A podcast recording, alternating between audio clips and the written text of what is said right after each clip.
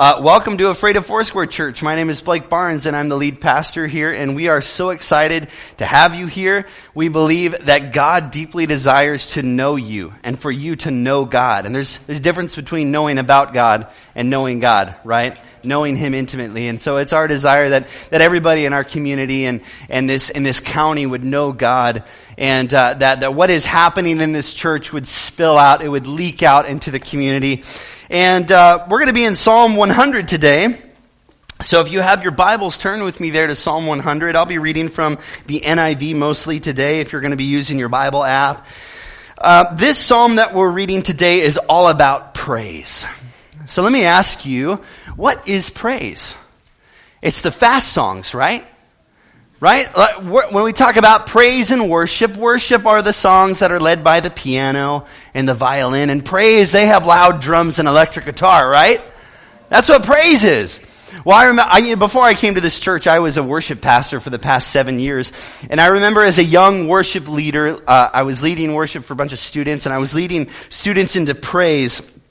And, uh, and, and, and, my whole image of, of what praise is is just loud, fast music. Give him, you know, really energetic songs and energetic praise. And I remember one time I was leading a team of really fresh worship people. Really, it was a really green team. They were all kind of new musicians. They were young musicians. And so um, um, we had a lot of practice time. A lot of time was put into putting, putting this worship set together.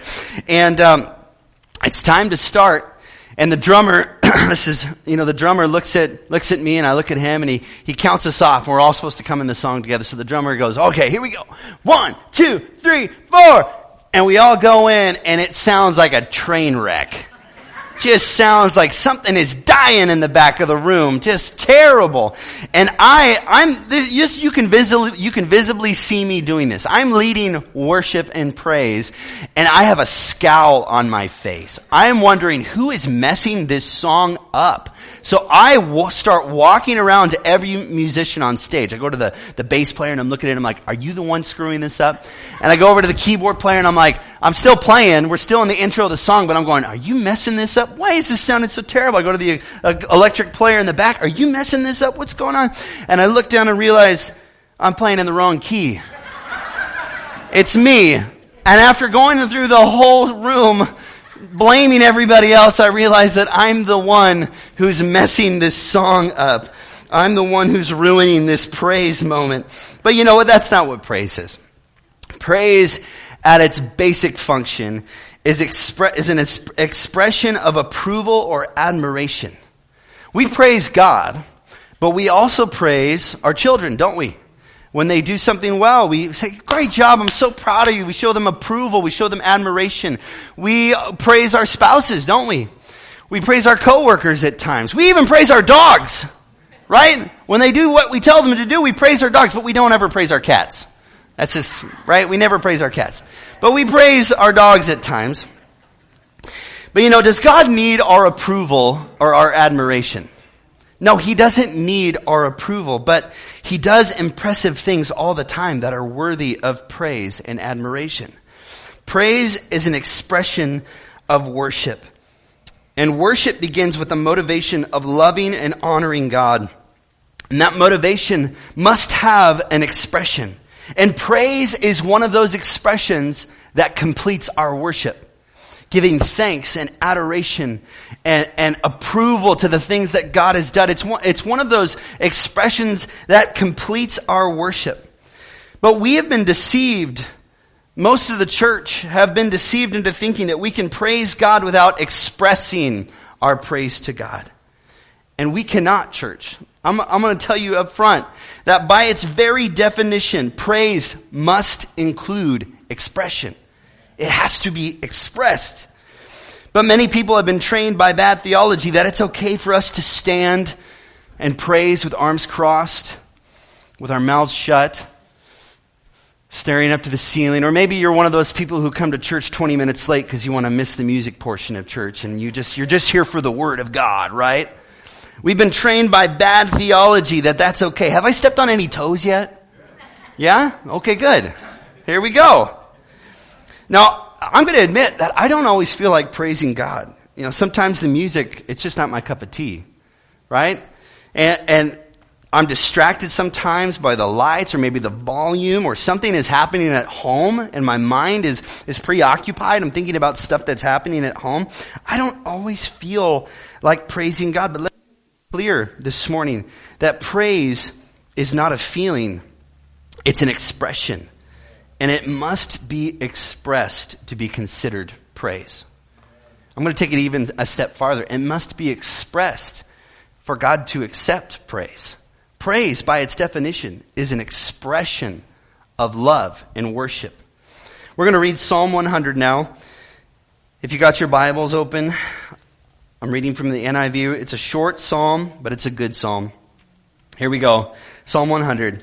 Shout for the Lord to the earth. To wake you up? Worship the Lord with gladness. Come before him with joyful songs. Know that the Lord is God. It is He who made us, and we are His. We are His people, the sheep of His pasture. Verse 4 says, Enter His gates with thanksgiving and His courts with praise. Give thanks to Him and praise His name, for the Lord is good and His love endures forever. His faithfulness continues through all generations. This is a psalm that most likely would have been sung as people were arriving at the temple to worship God or arriving at the tabernacle to worship God. And there are many different Greek and Hebrew words that are translated praise and worship in our Bible. There's many of them. We could spend a whole series talking about all the, we could spend half a year talking about all the words uh, uh, that, that are about praise and worship in the Bible. But in this, in this uh, psalm in particular that we just read, we're going to talk about four that are mentioned in this psalm that we just read, and they're, all four of them are found in verse 4, which says this. We're going to put it up on the screen. It says, Enter his gates with Todah, and his courts with Tehillah. Give thanks, Yada, to him, and Barak his name. Bless his name. We got, there we go. It's up on the screen. The first word that we just read there is, is the, the word that's translated from thanksgiving. It's the word todah. And this word is powerful. This word todah is, is a praise that is musical by nature, but it's sacrificial in its essence.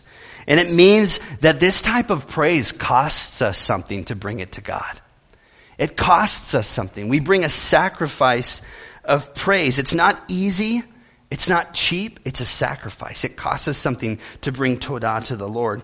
And we need to understand that praise and worship, by their very nature, involve giving. When we praise and worship God, it involves this giving of ourselves, the sacrifice of praise to the Lord. We bring a sacrifice of praise to the house of the Lord. The words uh, that you see in this verse that enter into his gates and his courts with praise. These words, gates and courts, they identify someone who is arriving or coming to the tabernacle to worship, the house of the Lord. And if you're unfamiliar with what the tabernacle was, the tabernacle was essentially a portable tent. And God gave Moses very specific instructions for how to build this tabernacle. And it was going to be the house of the Lord where they kept his presence in the Ark of the Covenant. And it's where God dwelt. And so when people would come to make sacrifices, or worship the Lord, they would enter through the gates coming to the house of the Lord. And you know, a Hebrew, a first century, a first century Jew would never come to the tabernacle, would never come to the house of the Lord empty handed. They always brought something. Whether it was a tithe, whether it was an offering, maybe it was a sacrifice of praise for a newborn child and they were coming to say thanks to the Lord, or maybe they were leading an animal to its death because this animal was about to pay the, uh, was about to spill their blood for their sin. But a person never came to the house of the Lord empty handed. When we praise God, we're bringing Him a sacrifice, and it costs us something or else it wouldn't be a sacrifice. It might cost you your comfort. It might cost you your convenience. It might cost you your reputation. It might cost you something even greater than that, but when we bring praise to the Lord, it's a sacrifice. This word todah, it means to bring a sacrifice of praise. And so Psalm 104 says, enter his gates with a sacrifice of praise. Let it cost you something. Bring something that is going to cost you something. The second word that we see in verse 4 is, is Tehillah. Enter his courts with praise. Tehillah. Tehillah. No, not tequila. Tehillah. Although the, the definition kind of sounds like somebody has been drinking tequila when we talk about what Tehillah is. Tehillah means enthusiastic praise. It means to go crazy, to bring fame to somebody, to make somebody known. It's public praise. It's public adoration. It's like, it's like when you go crazy when your team wins the Super Bowl and you get excited or you see your favorite celebrity walking down the street and people go, Oh my gosh, I love you! Oh, can you sign my shirt? Can you sign my arm? Can you sign my forehead? And we just go crazy because we see somebody that we love and we admire. It's this, it's this to go crazy, Tehillah, this public praise, this public adoration. See, some people, they would say that they, they prefer to reserve praise for when they are alone in worship. But the Bible makes it clear that there's an aspect of our praise that needs to be public and bring fame to Jesus. That we need to show the earth how much we love Jesus and to bring our praise out into the open for everyone to see. That's why we clap our hands. That's why we raise, that's why we jump up and down sometimes. Some of you didn't realize that you were at a charismatic church. But, but believe me, you are at a charismatic church. We believe in giving worship to God because you know what? The Bible says that, that King David, he danced naked before the Lord. Now, if that's not charismatic, I don't know what is, and, and, and don't worry, we're not going to make you dance naked before the Lord, okay? So keep your clothes on at church, people.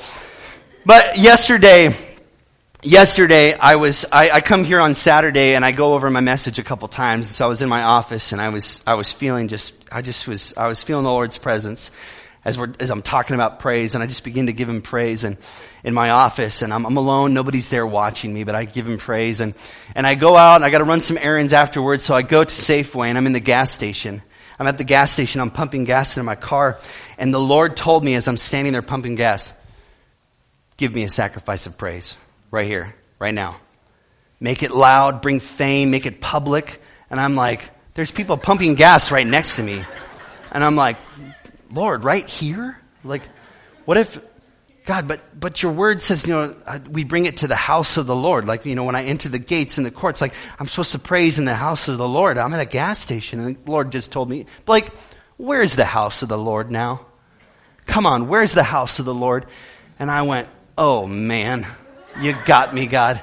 Bible says that you are the house of the Lord, that you are the temple of the Holy Spirit, that where you go, the presence of God goes, and you bring praise to the house of the Lord. You enter his gates and his courts with thanksgiving and praise. And I'm standing there and I'm like, God, right now? And he goes, Yeah, I want it to cost you something. Like, let it be a sacrifice. So I'm pumping gas and I'm looking around, there's people next to me and I start really quiet. I, I, I, picked up an old song. I just, this old song started rattling in my head. So I, I bring a sacrifice of praise into the house of the Lord. I bring a sacrifice of praise. And I kind of finish up and I get in the car and I close the door and God goes, Now, did that cost you something? And I was like, No. He says, Get out of the car and try it again. I'm done pumping my gas, everybody. I'm sitting in my car for about two minutes wondering, do I really want to do this right now? Because this is is going to make me look, you know, if somebody, somebody watches our thing online and go, hey, that's the guy I saw singing at the gas station. Aren't you the pastor of Afraid of Fort? Yeah, okay, whatever. So I get out of my car and I just, I stared at my, I stared at my driver's seat. I didn't look at anybody. And I just went, woo! I bring a sacrifice of praise into your house. Lord my God. He says, do it again. Oh, I bring a sacrifice of praise into his house. Lord my God. Get in the car, shut the door. and God said, that's what I'm talking about. I felt ridiculous. I felt embarrassed but it had to cost me something. I felt like the Lord was saying, it has to cost you something. I want you to bring fame to my name. You know, Christians have be, we become so timid. We've become so afraid of offending other people because, you know what, if they believe something different, you know, I don't want to push my belief onto them. I don't want to make them feel like I'm shoving the gospel down their throat. And we become timid. And we become afraid. But when we give public praise to God, it brings glory to His name. It gives glory to Jesus. And so, so I got in my car and I started driving away and I forgot that I actually needed to go into Safeway to continue shopping. So I turned around and came back into Safeway and saw the people in the store. And I actually ran into Veri, Doran. Yeah, I ran into Veri, and that's why I had that. That's why I had a stupid smile on my face. Yes, I was wondering, did she just see that? But tehillah, it's enthusiastic praise. It's to give him fame, to give him glory, to make it public. The next word that we see in verse 4 is the word yada. Yada. It means to worship with extended hands to raise your hands to heaven. I have a three, uh, excuse me, I've got a bunch of kids, but I got a two year old right now who still, she, she walks up to me and just raises her hands, wants me to pick her up. And you know, when we come to God and we raise our hands to Him, it's this act of, of, of surrender. I mean, I've never been in this situation, but when the police show up and they say, freeze, what do you do? Put your hands up. I surrender. I'm going to comply. I'm going to do what you want me to do. When we lift our hands to heaven, it's an act of surrender. But it's also this act of intimacy where we're saying, God, I just want to be with you. I want to be, I want you to hold me. I want you to, I want you to come and pick me up and I want to be with you right now. It's this explosive expression. Yada, to raise your hands to heaven. And the last word that we see in verse 4 is the word barak and it's used to denote blessing, but it, it, means to praise and adore God by kneeling down to Him, by taking a posture of humility and kneeling before the Lord, blessing His name by humbling yourself before the Lord, by kneeling down to Him. You know, God, there was a point in Israel's history where He told Moses, You take the Israelites into the promised land, but I'm not coming with them because they're a stiff necked people. What does stiff necked mean? Well, why don't you try something with me? I want you to flex your neck, your neck muscles. Flex your neck muscles as hard as you can without hurting yourself. Just flex your neck, your neck muscles. Take your hand and, and try to push your head down while you're flexing your neck muscles. You're stiff necked. Stiff necked person is somebody who refuses to bow. They refuse to humble themselves. They refuse to admit that they need help that they need a Savior. They, they refuse to admit that there's somebody who's greater than them, somebody who can help, somebody who's worthy of praise. A stiff necked people will not bow, but a person who praises with Barak, they get on their knees and they say, Lord, I need you. I can't do this on they offer up a sacrifice of praise, of blessing to the Lord by kneeling down to Him. So if we read Psalms 104 again through the Blake translation, this is what it says. Enter his gates with a sacrifice of praise. Let it cost you something, church. And enter his courts with public fame and public adoration. Make a shout. Go crazy for the Lord. Give thanks to him by raising your hands up to heaven. Show him that you surrender to him and get on your knees. Bless him, showing that you are a humble people, that you need a savior, that you need his help. This is how, you see how expressive praise is in the Bible when we read the original Hebrew words that praise involves all of us. It involves our whole being. It involves our minds and our emotions and our bodies and and we just get all into it. It's to give praise. But we've lost we've lost that picture of praise somewhere down the road, haven't we? We become a stubborn people at times. We become prideful and we don't want to push our, our views or opinions on other people. And we forget that we serve a God who is just worthy of our praise, regardless of what's happening in our world, regardless of what's happening in your life. We serve a God who's worthy of our praise. Praise is powerful, church. It's so powerful. And today I want to talk about five benefits of praise. These are not the only benefits, but today I want to talk about just five powerful benefits of praise. And the first one is this that God shows up when his people praise him. God shows up when his people praise him. That's number one. Psalm 22 3 says, Yet you, says, excuse me, yet you are holy, you who are enthroned upon the praises of Israel. The King James Version says that he in, inhabits the praises of his people. But let's stick with this first translation. He is enthroned upon our praises. He's enthroned upon our praises. Some of you are wondering what this crazy tiny chair is doing up here. Bible says that God is enthroned upon our praises. And our praises build a seat of honor for our Lord to come and rest on. But oftentimes, our praise amounts to something like this. And we say, God, we want you to be enthroned upon the praises of your people. We want you to inhabit the praises of your people. I praise you, Jesus. Praise you, Lord. I'm hungry. Let's get some lunch. Praise you, God. And God comes and says, You want me to be enthroned upon that? You want me, you want me to sit here? Oh, yeah, God, I've prepared a throne for you.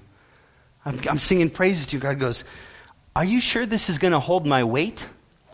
Are you sure this is going to hold my glory? No, my word says that I am enthroned upon the praises of, his, of, his, of my people. Oftentimes, our praises amount to this size of a throne, and we get more excited about vacation or a football game than we do honoring Jesus. Church, we serve a big God. Are we building a throne that's big enough to hold his weight?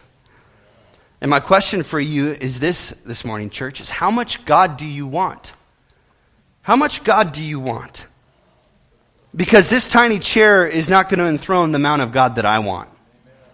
I want to see God move in this church. I want to see revival happen. I want to see the presence of God manifest in this church and people set free from addictions and healed. And I want to see the glory of God fall. But that kind of glory is going to require praise that's big enough to hold his weight. God comes where he is welcomed.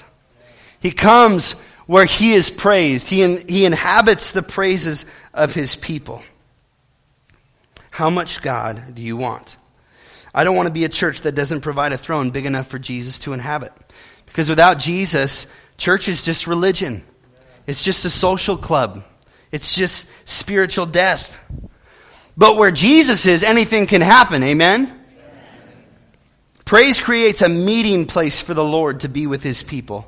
So praise the Lord, church. Let's, let's be a church that creates a space for the Lord to inhabit, that creates a throne that's going to hold the weight of his glory. God inhabits the praises of his people. That's the first thing, that God shows up when his people praise him. The second thing is this praise is a weapon of spiritual warfare.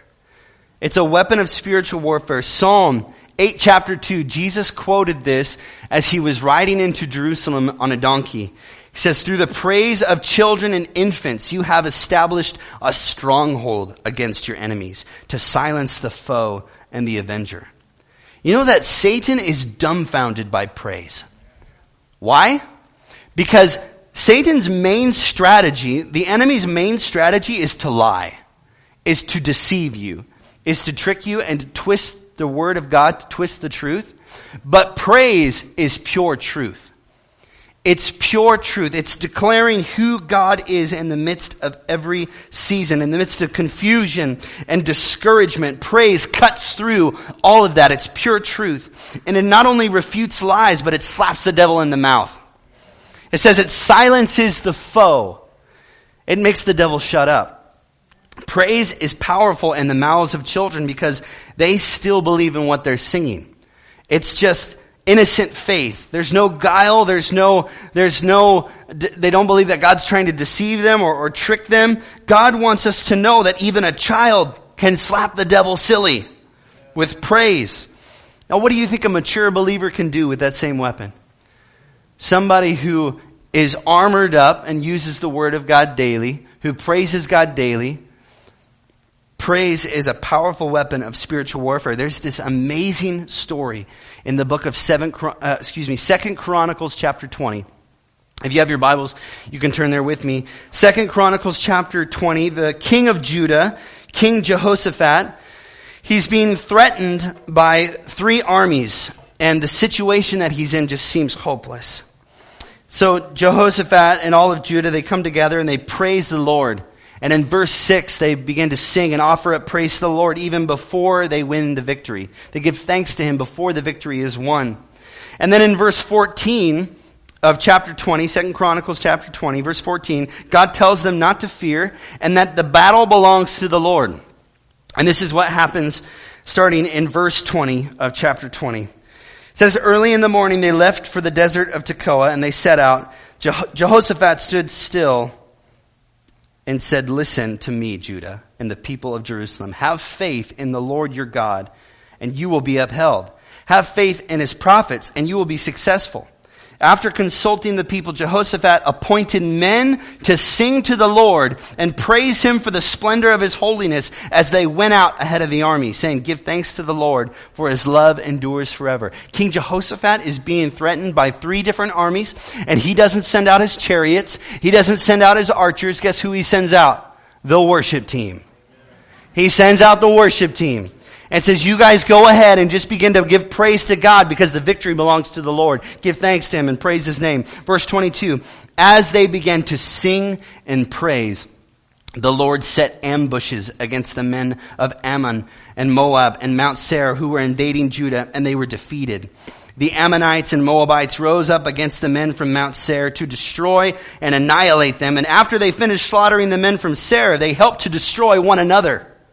When the men of Judah came to the place that overlooks the desert and looked toward the vast army, they saw only dead bodies lying on the ground. No one had escaped. The victory belongs to the Lord, and praise is a powerful weapon of spiritual warfare. When we praise God, it puts everything into perspective, which is the third point today, is that praise aligns us with heaven. When you begin to praise God, you begin to see things from heaven's perspective. It reveals the pettiness of our enemy, the smallness of our circumstances by focusing on how big God is and how great and, and, the, and the, the, the, things that He can do in your life. When you begin to praise Him, you enlarge God in your life, and the things that you worry about become smaller and smaller. If we want the things of heaven to happen on earth, we must do on earth the things that are being done in heaven. What's happening in heaven right now? Praise and worship. That's right. The only thing that we can guarantee is happening at every moment for the rest of our eternal existence is that God is on the throne being praised all the time. Now, I don't want to bust anybody's bubble here, but if you don't like to praise God, maybe you're one of those who come to church a little bit later to skip the music portion. I'm not sure how much you're going to like heaven. You might want to pass. I don't mean that. I kind of do, but, but I don't. But praise is the only thing that, is, that we know for a fact is happening all the time in heaven. God inhabits the praises of his people. It puts us in alignment with the things of heaven. Now, granted, the music in heaven is most likely a lot better than what we have here on earth, a lot better than what I can do. But regardless of the music, we still praise God in a way that establishes his throne among us. Because ultimately, the, the praise, praise isn't about, praise includes music. In fact, some of the other Hebrew words, one of the Hebrew words for praise is zamar, and it means to worship with stringed instruments and, and harps and lyres and guitars, and, and it, it talks about music. That praise includes music. But praise is, is, is giving God the adoration and the admiration, the approval that he, because he is worthy and he has done great things in our life. Regardless of how we feel, regardless of how we like the music, whatever it is, that praise aligns us with heaven. It puts the right things into perspective. The fourth thing is this praise is evangelistic. It's evangelistic. Psalm 40 verse 3 says, He put a new song in my mouth, a hymn of praise to our God. Many will see and fear the Lord and put their trust in Him. Right before this verse, it, it speaks of God pulling us from this pit and setting our feet on solid ground. That, church, is a testimony. You, if you know Jesus, have a testimony. And if you have a testimony, you have something to sing about. You have a new song you have a praise song that God wants you to sing and tell the world about publicly. Verse 3 says that many will see in fear. Fear what? They will fear that God is real. When they hear you singing your song and your testimony and your encounter with God, They fear that there is actually a king on the throne, that Jesus saves, that hell is de- defeated, that sin is crushed, that judgment is coming, and the king is worthy to reign in their life. That is a reason to fear. Praise is evangelistic because it demands a response. When people see you praise as a result of your story, they're faced to make a decision. Is the gospel true or not? Is that person actually having an encounter with God or are they just crazy? It's probably what those people at the gas station were thinking. Is this guy for real? Praise is evangelistic because it demands a response from people. Is Jesus who he said he was? Or is he not? These people who follow him are sure faithful. They go crazy because of what God has done in their life. See, a person of praise is a walking, talking altar call. They bring the house of God, a meeting place for people to meet with the Lord. Wherever they go, they bring that with them. And when they praise God publicly, people around have to make a decision. It's evangelistic because it demands a response from people. And the last thing is this praise is a teaching tool. What do I mean by that? Colossians 3:16. Paul writes this, "Let the message of Christ dwell among you richly as you teach and admonish one another through how? Through, with all wisdom through psalms, hymns, and songs from the Spirit, singing to God with gratitude in your hearts." Let me ask, how many scriptures do you have memorized? If I'm honest, I don't have a lot memorized. I can kind of give you a ballpark with where to find scriptures, but I haven't committed to memory as many scriptures as I would like to commit to memory. But if you ask me how many songs I have memorized, I've got a lot of songs memorized. Anybody got a lot of songs memorized? See, most of the script, excuse me, yeah, most of the scripture that people have committed to memory are the ones that people have put music to. Because music is such a powerful mnemonic device. It's a powerful memory tool. It helps us remember the Word of God. It's a teaching tool. It's why we, it's why we teach our kids the ABCs in song form. My wife has the United States of America, all the states memorized in song form. It's a powerful teaching tool. And that's why the Psalms are an ancient hymn book. The 150 Psalms that we see are over 3,000 years old and they were all set to music. They were all, they were all created with the intent of saturating the hearts of God's people. Of getting the word, of getting his promises into people's hearts so that they can walk around or plow the field or be with their family and a, a song, a melody would hop in their head and they begin to sing the word of God and remember the blessings of God and remember the commands of God and remember his promises to them. That's what music does. It's a teaching tool. Praise, when we praise God, it gets the word of God into our heart. It teaches us to follow God by submitting ourselves to Him with expressive praise and, and, and, and, and listening to those lyrics and letting them sink in deep into our soul and into our minds. So that when we lie in bed at night, it's even rolling around in our head. It's the song that never ends. It just goes on and on. I'm sorry. I'm, don't, I hope you don't walk away with that song in your head. These are just a few of the benefits of praise, church. Praise is powerful. But the bottom line is that although praise has benefits that we can enjoy, praise is not about us. It's not about you. It's not for you. It has nothing to do with how you feel on a particular day. Praise is expressing your love and devotion and admiration to God who saved you. In a minute, we're going to close with some songs of praise, and I'm not going to ask you to do anything ridiculous. I'm going to let the Lord speak to you, speak to your heart, and if He's asking you to do something, that's out of your comfort zone or something that you haven't do, I want to give you permission and room to praise Him in a way that you see fit, to praise Him in the way that He's asking you to praise Him today. We're going to end with songs of praise, but before we sing, we're going to take communion together. We're going to take communion together. First century Jews, if you're unfamiliar with communion or, or um, you, have never taken communion before, let me explain a little bit about this. That uh, first century Jews would celebrate their exodus from Egypt uh, with a celebration called the Passover. And during this time of reflection and celebration, the first century Jews, and still practicing Jews to this day, they would drink from four cups. Every Passover meal, it was a practice. They drink from four cups, and each cup is filled with wine and represents uh, a different aspect of their deliverance, of their exodus out of Egypt. And these four cups are this. The first one is the cup of sanctification. The second one is the cup of deliverance. The third cup is the cup of redemption.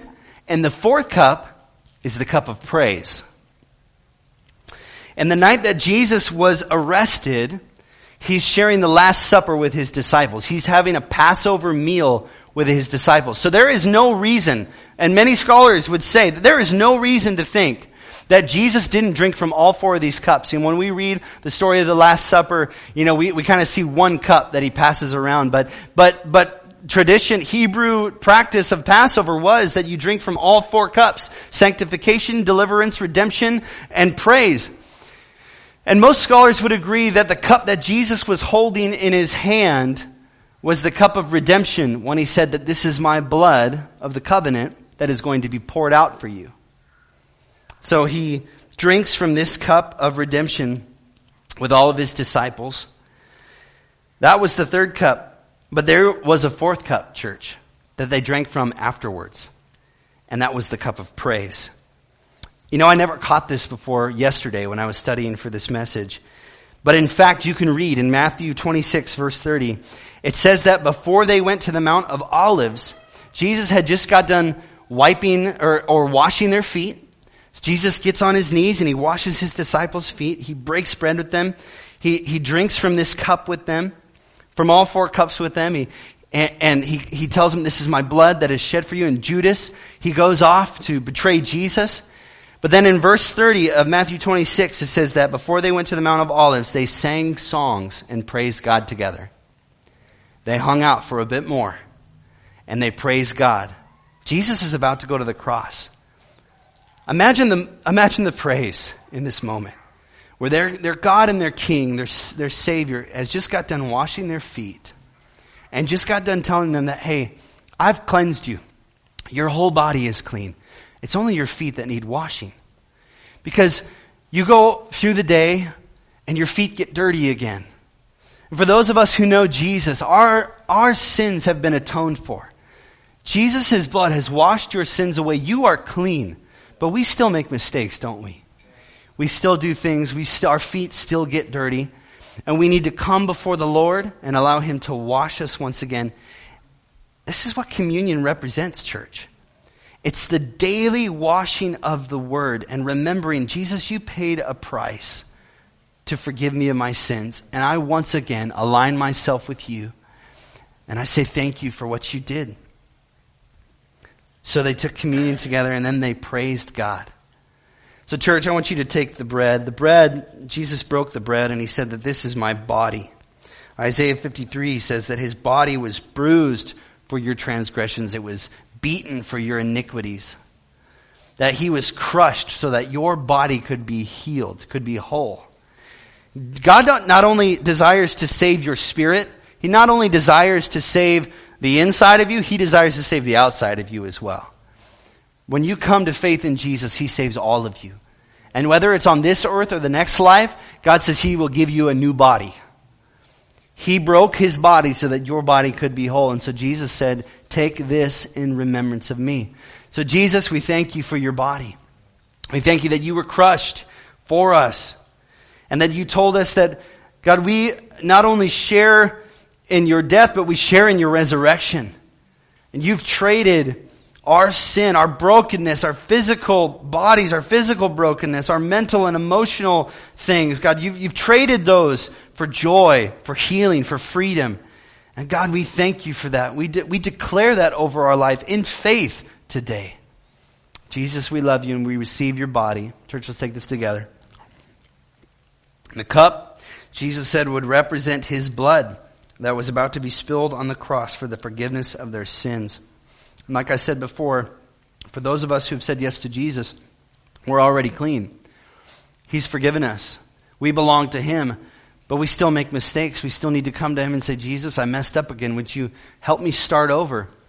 So, Jesus, we come before you realizing that Our righteousness, our good deeds are just insufficient. That they don't measure up. we we try, we try, we try to pray harder, to read our Bible more, to be good to people. But Lord, it says that our righteousness are like filthy rags compared to you. So, Father, we humble ourselves before you. We praise you in Barak. God, we, we, we kneel before you, Jesus. We submit ourselves to you, and, and we thank you for your blood that cleanses us. In Jesus' name, let's take this together, church. We're going to sing a couple more songs of praise, but first let me remind you that praise is expressive. Praise is expressive. And the Bible associates praise with shouts and claps and lifting hands and, and dancing and kneeling in church. I'm, I'm not a fan of, you know, I, I, have always, I've always been the more, more reserved type, but, but, but I just believe that God is calling his people to be proud of him and to not be ashamed and to be loud for him to give him praise and, and to make to create a throne that he can sit upon that his weight and his glory can sit upon. You know what the last of excuse me that was my bad. The very last verse in the book of psalms. Psalms 150 verse 6 you know what it says? Let everything that has breath praise the lord and it says again praise the lord. Church would you, would you stand with me? We're going to praise the lord